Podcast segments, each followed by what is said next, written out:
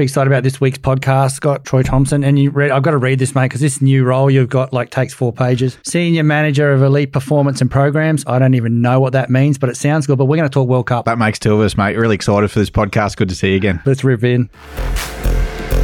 Welcome to the Body Science Podcast. As always, the information contained in this podcast is for the information purposes only and is not designed to diagnose or be prescriptive to treat, prevent, or manage any injury, disease, or other health related condition. Welcome to Body Science HQ, World of Fit, Happy, Healthy, and it's all about footy this week. We're going to talk World Cup, and we've got the man in himself who is. Are you the main guy that's got to get players over to play the World Cup? Is that pretty much what programs means? Well, yeah, exactly. Yeah, exactly. I wouldn't say I'm the main man. There's one. There's one big fella, the thirteenth immortal. It uh, Yeah. he sort of He oversees get- it get all. little mention, yeah. yeah, exactly right. But uh, yeah, definitely really big part of my role is is those elite programs, which uh, mainly encompasses the Kangaroos, but also our our Jillaroos, our women's program, which is great to see rugby league in, in the women's space really Yeah. evolving as well. So I hung around for the Titans game the other day. Hey, they, they do some big hits in that game. Uh, the quality of footy there, mate, is Yeah. just outstanding. And it's great to see how um, how that's progressing over the last couple of years. The the growth and improvement in such a short space of time has been has been outstanding. Yeah, it's epic. It's epic. But mate, we're going to talk. Normally, we talk about the sports science side of things. I thought what we might do today is talk about. You know, it's really hard to put a team together and take a team to another country. Mm. Yeah, Right? absolutely. And I thought nobody does it better than you guys. Certainly something that we try and pride ourselves on. Oh, love it. Certainly try and pride ourselves on that. It's uh, it is getting really hard to to pull the players together in a in a rep situation just because they get it they do it so well at Clubland these days, you know. so to try and provide a unique experience, particularly is is one of our goals with the Australian programs. Is it's the pinnacle of the sport, Mm-hmm. and uh, you know everyone everyone strives to to pull on that Aussie jersey if they're if they're eligible for for Yep. Australia. You know we're seeing a great surge of players that are uh, eligible for other nations, but certainly from a from a Kangaroos point of view, you know we believe that it's it is the pinnacle of the sport. It's it's what uh, as an individual, it's the highest honour you can you can get. You know obviously there's the, the great team efforts of, of winning premierships and, and winning games, but you know as, as a player to be deemed the best player in your position at that point in time is is certainly something special. So we try to make sure that that's emulated in everything we do and give them an experience that's unlike anything they've ever done. So a World Cup in England certainly ticks that box straight off. There's uh, there'll be a lot of players there that, that haven't travelled overseas before, but certainly the planning and uh, preparation for that takes takes months and months. And uh, there's the, you think you've got everything covered, and then something else uh, pops up that you just have to that you have to tick off. So yeah, lots involved, mate. Are you still getting a lot of COVID issues in that space from a planning perspective? It's certainly at the top of our, our list and, and at the forefront of our minds. The players are still, you know, testing daily within their club settings. We've uh, introduced protocols and, and ensured there was protocols through Pacific Tests in the middle of the year, through Origin camps as well. And it's just that close nature of that camp environment that probably um, lends its hand to, to high infection rates as well. Just the fact that the players are together all the time, they're not actually going home and spending some time at home. They're in that same uh, same environment all the time. So cross contamination is certainly a, a real issue. And as we see government and um, public health orders lessen, it's it's still a concern for us. Not only COVID, but influenza and, and other sort of infectious diseases to ensure that that doesn't rip through a camp um, and can certainly derail a, a program as well. So while there, there may not be formalised protocols by the World Cup or by the UK, we'll certainly be looking at, at processes and procedures to ensure the safety of our players and staff through through that campaign. And how many players do you take away with you? 24 players will be on the plane and then we'll have a support staff of a, around 14 to help with to help with their transition across there obviously again going back to that camp environment the, the care for the players is is 24/7 we're looking after every one of their meals their uh, the physio and rehab is quite intense and then obviously yeah looking at at training in different environments as well having having the specialized coaches to ensure that's um, that they get used to that and understand what's going on so a squad of about 38 that we have to you know get on a plane and feed and house for a period of se- 7 weeks Seven weeks. yeah, Wow. yeah. So it's a long time away from families and friends, and as I sort of mentioned there, a lot of the a lot of the players have never been to the, the north of England at that time of year. So playing on short fields, uh, predominantly, you know, they're soccer fields or, or football fields over there. So some of the ten meter lines are about seven or eight meters. So your total length of a field's about ninety meters. So certainly makes uh, a difference to your possession, your yeah, uh, your field position and, and yardage sets, and then the kicks on the end of them as, as well. So just factors like that that a lot of those players that you know that they just wouldn't have experienced before. So it's really important for us to ensure that we're exposing them, those players, to, to those environments prior to their matches, and so they're used to used to working out. And again, we're really fortunate to have people like Mal Meninga and Michael Hagan on our coaching staff that uh, have, have played over there and they understand the conditions. We've got Adrian Lam as part of our staff. He's coaching in, in England at the moment, so he understands those environments. So it was a really big factor in you know our preparation and our around how we train them and when we train them as well. So uh, yeah, we look to to mix things up a little bit there around what we do training wise compared to what they're doing at, at Clubland at the moment. Yeah, nice. And mate, do you, do you base yourself in one space over that seven weeks, or have you got a your footballs everywhere and you've really got to move, play the game? Yeah, it was. It's the Rugby League World Cup. They're still calling it RL, well, Rugby League World Cup 21, even though it's been played in 22. But obviously, prior to COVID, they, the, as the business that, that they went out to each different city and, and got them to bid to, to host nations. So we're, we're based in Manchester. Mm-hmm. So our, our home base hotel in there in, in Manchester will be there for the for the entire time, and we'll do some short short overnight trips to different locations. So we've got play our first game in Leeds. So just with the with the traffic over there in England, you just never never know how how long it's going to take to, to get to somewhere. So we'll spend the evening before the first match in Leeds, uh, and then we've got a game in Coventry as well. So we'll do the same thing. So satellite games with home base in Manchester. And so, as a, a an elite athlete, for those people that don't know, are the guys getting their own rooms? Are they sharing? How does how does it play out? Yeah, definitely something that that Mal's really tried to implement as, as well since he's taken over from the program. Seven weeks together is a long time. It is, yeah, and you sort of that, and that's that's the big that's one of the biggest challenges, you know, is is is providing an environment that balances out their training and their downtime and and individual time as well, you know. So you know, fortunate enough that we have the support of uh, of the commission to to put the players into individual rooms. Yeah. Uh, and it was certainly sort of considered when the COVID situation was a lot worse as well. So you know, players and staff and through through NRL and, and Origin series this year have, have been in individual rooms. So maintaining that process is, is is really important to us from that from that factor. But as you said, we what we've probably looked at as well from a performance perspective and is those, those sleep cycles and, and the routines of players. You know, it's it's probably something that people don't really think about. But if you if you're not getting the the roomies right, you might have somebody that likes staying up watching TV till late at night just just due to their circadian rhythms and and their, their their natural sort of routines. Some might have family back home and the time zone differences there when they're trying to get on the phone and have their chats. So there's a lot of work involved in that. So having individual rooms certainly helps with with their ability to get their right rest and recovery and and stick to their routines as well. Yeah, nice. Who organises the daily uh, run sheet? Is Yep. that the right word to use? Yeah, absolutely. Yeah, Like- like our schedules, we got a weekly and then so daily schedules. Have, yeah. have you got experts in place in this, or is that something you just go, "Well, my name's here, I'll do it"? Yeah, it's well, it's you know, it's a, it's certainly a team. Uh, it, it's it's a team decision, you know, from our staffing perspective. So we'll have the coach that that has his desires. We've got strength and conditioning coaches that need to ensure that we've got the right right preparation for the players from a from a strength and conditioning point of view. So it's a lifting and gym sessions. Uh, the physios need to get their rehab and recovery in. Um, as I said, the coaches with their, with their field sessions, the recovery post session. Um, then we've got nutrition that has to go in there as well. And then yeah, there's certainly that consideration around entertainment for the players, ensuring that they're not getting bored. You know, eating the same hotel meal for seven weeks. Everyone Yeah. thinks that's exciting, but uh, eating out of bain-maries for, Yeah. for that long is uh, be- becomes quite quite tedious and, and boring as well. So trying to mix those things up. So it's definitely you know we, we consult with the with the staff and also with the with the senior players about how they how they want to how they want to train and even putting together the weekly schedule uh, is probably a little bit different now. We're seeing a real shift in the way that the athletes are preparing at, at clubland. So some some clubs will be training for the two days prior to a game. Others will have a rest day in there. So trying to work out what's going to be the best preparation for this particular tournament while still taking into account the usual routines of the players is, is a bit of a tricky situation. So it's all about communication there, experience from what us as coaches have seen, and then also the players have experienced in their time as well. So working out how the week works, uh, leading into the into the team is it's quite a complex. It's a jigsaw. We've only got so many hours in, Yeah, in exactly. each week. So, you know, trying to work on the best way to prepare them for that game where we want them at, the, at their peak is is uh, a puzzle, and having the input of everyone is really, really important. So how do you go about? I mean, obviously, a, cl- a club's got the facilities it needs to run its high performance programs. Yep. So you've got rehab, recovery, gym, and you're staying in a hotel. Yeah. Like, who's? How, I'm just trying to get my head around. How does this all happen? Like, Yeah. how do you put? Are you building your own recovery centers, or are you? What do you? Oh, I know that sounds stupid. No, no, no, no, it doesn't yeah. sound silly at all. You know, definitely, you know, if you have the space and resources and, and funds to do that, it's it's certainly being considered. And, you know, it's probably, you know, we talk back to the COVID days where we had the hub set up here and in, in the beautiful Gold Coast. You know, we built gyms, purpose built gyms for that exact reason because Yeah, Cat told me became quite an expert at building. yeah, exactly right.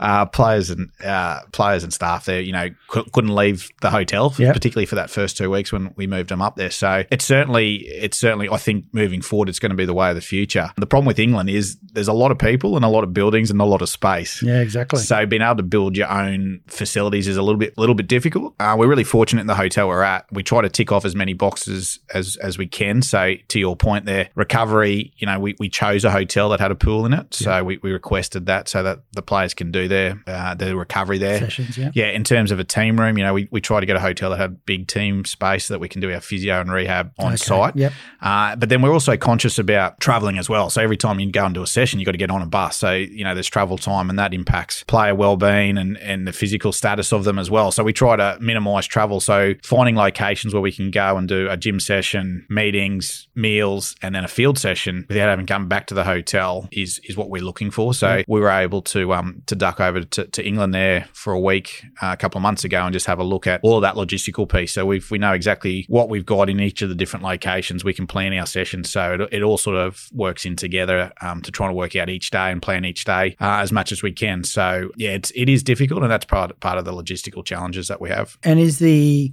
NRL? I mean, you're going over as the ARL. That's correct. NRL, ARL. Yeah, commission. Yeah, the commission also. employs us really. Yeah. Are you guys giving feedback to other countries like Tonga, etc., where obviously I assume there's a lot smaller base of Yeah, look, I think you know, the world- to say, no, no, it's, yeah, probably not for us. Yep. We obviously have a really good relationship with a lot of the staff at those other nations. Yep. We lean on each other a little bit about different ways that they're going about certain aspects of their preparation and travel. The World Cup organising committee is really useful for for each of those. So you know, England, surprise, surprise, have probably got the best facility over there. So they're they're staying at a country club which has a field on site and a gym on site, so they're not going to have to travel a lot. But that's okay. You know, home home ground advantage. They- Yeah, exactly. they- they're entitled to that. So, but I know the Rugby League World Cup organising committee has been really helpful with those other nations. They identify their needs as well and uh, try to work within the the resources and the remit that, that they have with them as well. So, um, because a lot of those players come back to your game again, don't they? yeah, absolutely, yeah, yeah, and and you know the great thing about this, and you know the international game and and the the minimum standards and the environments that those other nations are providing their teams now is improving out of sight, and it's really good to see. And you know we've seen a lot of players putting their hands up to, to play for their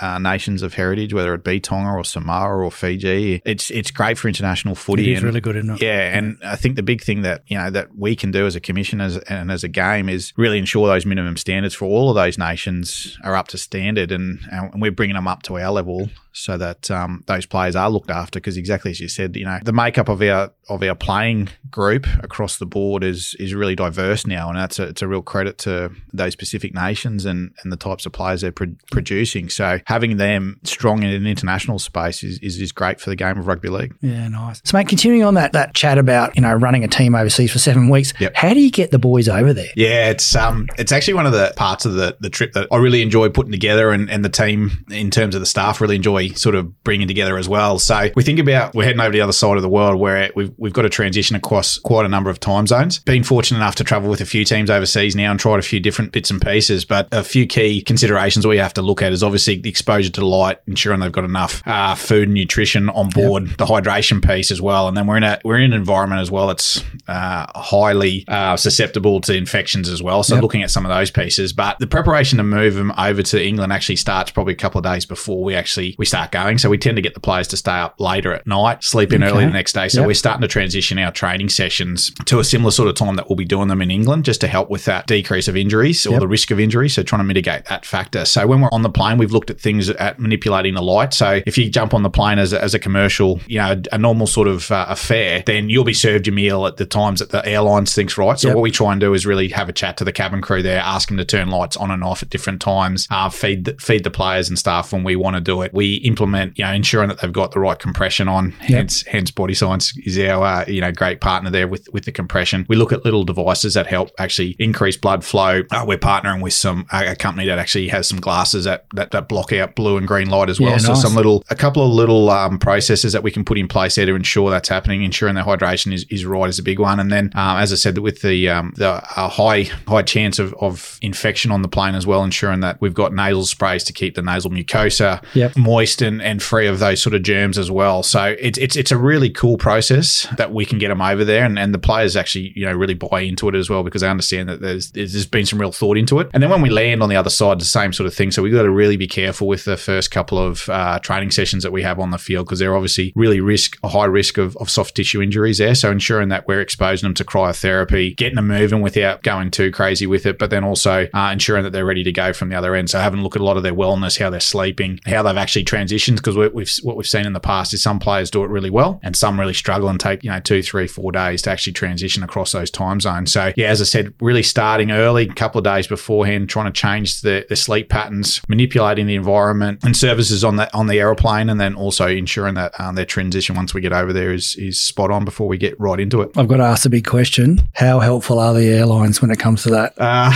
it, it, really depends. It really depends on the type of uh, crew you get and the pilots. So yeah, yeah look, generally they, they, help out as much as they can. Obviously, they've got a job to do as well. So Absolutely, yeah. we try to tip them up a little bit before they get on and and, and try and get through that process. So um, no, they're generally pretty good. Yeah, nice, mate. Without talking like straight dollars, what's it cost to take a team to? Are we are we in the millions here? Yeah, to take yeah. So it's millions of dollars to take someone to, on. Australia's lucky. We got a lot of sport backing investment. How do these other countries get over there? Yeah, a lot of it's it's it's funded by the the Rugby League World Cup. Okay, so that that that's that's the upside of, of a tournament like this. So you know they they provide you with a, a certain amount for for each of your meals. Uh, they cover the accommodation. They cover a certain level of travel. Yeah, so they they cover it up to a, a certain component, and then it's just whatever the nations want to be able to do on top of that um, is is whether you know the additional dollars have to come from. So yeah, it, it can be quite quite tough, and um, yeah, just ensuring that the players have the best facilities within within the resources you have is is probably the biggest challenge. And we're talking how many games over that? I mean, if you get to the finals, yeah. So there's three pool games, yep. so you're guaranteed playing three games. So they're all set out now, so we obviously know who we're playing and where we're playing. Then we move into a quarter final, semi final, and then hopefully onto a final. So, but as, as I mentioned before, it's going to be probably the most competitive Rugby League World Cup in history, just given the the number of players that have you know indicated that they're going to play for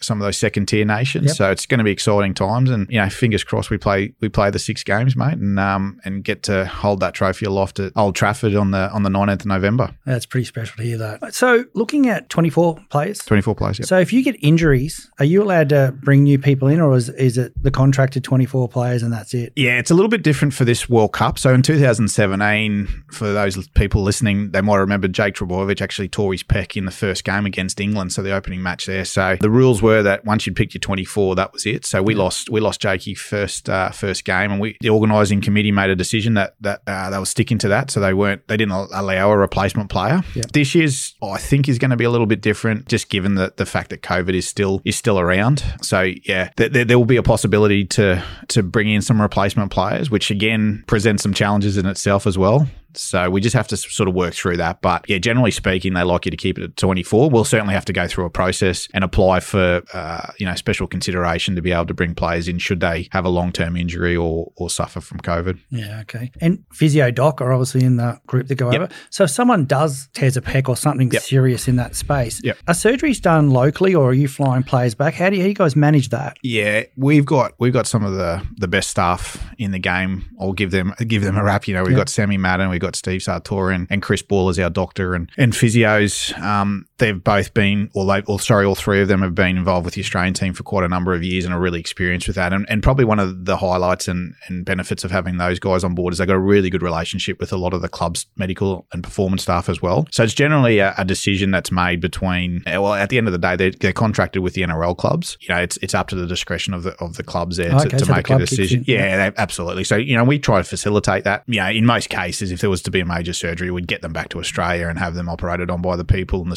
surgeons that, that they know and trust and, and understand. You know, going back to 2016, uh, we had one of the players do an ACL. So the biggest thing for for that was to try and get the swelling down and ensure that that uh, he was able to have a safe trip back to Australia. And at the request of the club, they you know they got the surgery done afterwards. So yeah, again, it just really depends. Like if it's a if it's a minor if it's a minor injury, if something that we think we could scope, uh, you know, week one and have them ready for the back end of the final, then we'd certainly look at those. It's a, it's a real case by case management yeah, okay. piece, but we definitely include and involve the, the club that they're contracted with and ensure that uh, everybody's on the same page. Yeah, nice. I think that's a really good insight to taking a team overseas. I mean, do you take ex players over to mentor? Well, well, I mean, part of our coaching staff has a lot of ex players on there, yeah, so you sort of get that. A few names I've heard before. Yeah, you get uh, you get the idea that you know, and as I said there, it's it's really important for this trip. It's it's quite unique in that uh, a lot of these players won't have ever been to England uh, at all, let alone you know played played uh, football over there. So um, ensuring that they understand what, what those conditions are, and and you know telling some old stories in the history. You know, Mal's really really big on you know honouring the people that came before us and, and leaving the jersey in a better space as well. So um, ensuring that you know they're doing the right thing by the Kangaroos jersey and, and honouring the all of the um, obligations and behaviours and expectations around that is really important for him as well. So I have no doubt there'll be plenty of ex players over there because I think everyone's looking for a for a junket to get some sort of supporters tour on there. That's so, what you need. yeah, exactly right. So I'm sure I don't know somebody like an Allan Langer or someone like that might pop up in the dressing shed or yeah. a, uh, a meal at some stage. But yeah, there's certainly I think there's a fair bit of excitement about this. You know, international footy's back on yeah, on the calendar, and it's it's been a you know three year hiatus for us as a, as a Kangaroos team. You know, it was great to see the Pacific Nations play some outstanding footy in the middle of the year. It was it was really exciting. I think it's been a really good taster for us promote the World Cup for the back end of the year. We've got men's, we've got women's, and we've got the wheelchair team over there. So Australia's fortunate enough to have have three teams represented over there. And yeah, if you get a chance to watch those wheelchair uh, guys go around, it's it's just pretty special. And and obviously, you know, the, the, the female space is is growing. And you know, how's that on the world stage? Is that growing on the world stage as well? The, the women's space, yeah, yeah absolutely. I think uh, I can't talk to it with any author- much authority, but uh, speaking to the coaches and, and performance and medical staff that are involved with the women's space, they're you know really happy with the way the international footy. There's some some nations over there that, that are really strong over in, in Europe. So um, yeah, I think it's it's going to be a really competitive World Cup across all three competitions. Right. And before we hang the boots up, what does a day look like for you on tour? uh, this, yeah, for, for staff, I, will tell you where we start. You know, like every the, the players wake up, they'll have to input their, their wellness score. So we've got an idea of that. They uh, give us their, so we, we ask them to give us a urine sample every morning to check their hydration. So yep. uh, we're testing that breakfast. Then we're generally into strapping and preparation for a training session, into the meetings uh, with coaches and staff. Travel to a training field, run the run the training session, pull down the GPS data off the back of that, debrief with the coaches. We're into lunch, and then we'll usually have a session in the afternoon, whether that's a weight session or another another skill session. Then we're into into dinner and then massage generally afterwards, and then um, yeah, just a bit of debrief and get ready to go again the next day. So the yeah, the camp situations are generally uh, are pretty full on for the staff. There's just there's lots to do, and you know we try to build in some some downtime, but it's uh, it's it's pretty full on, mate.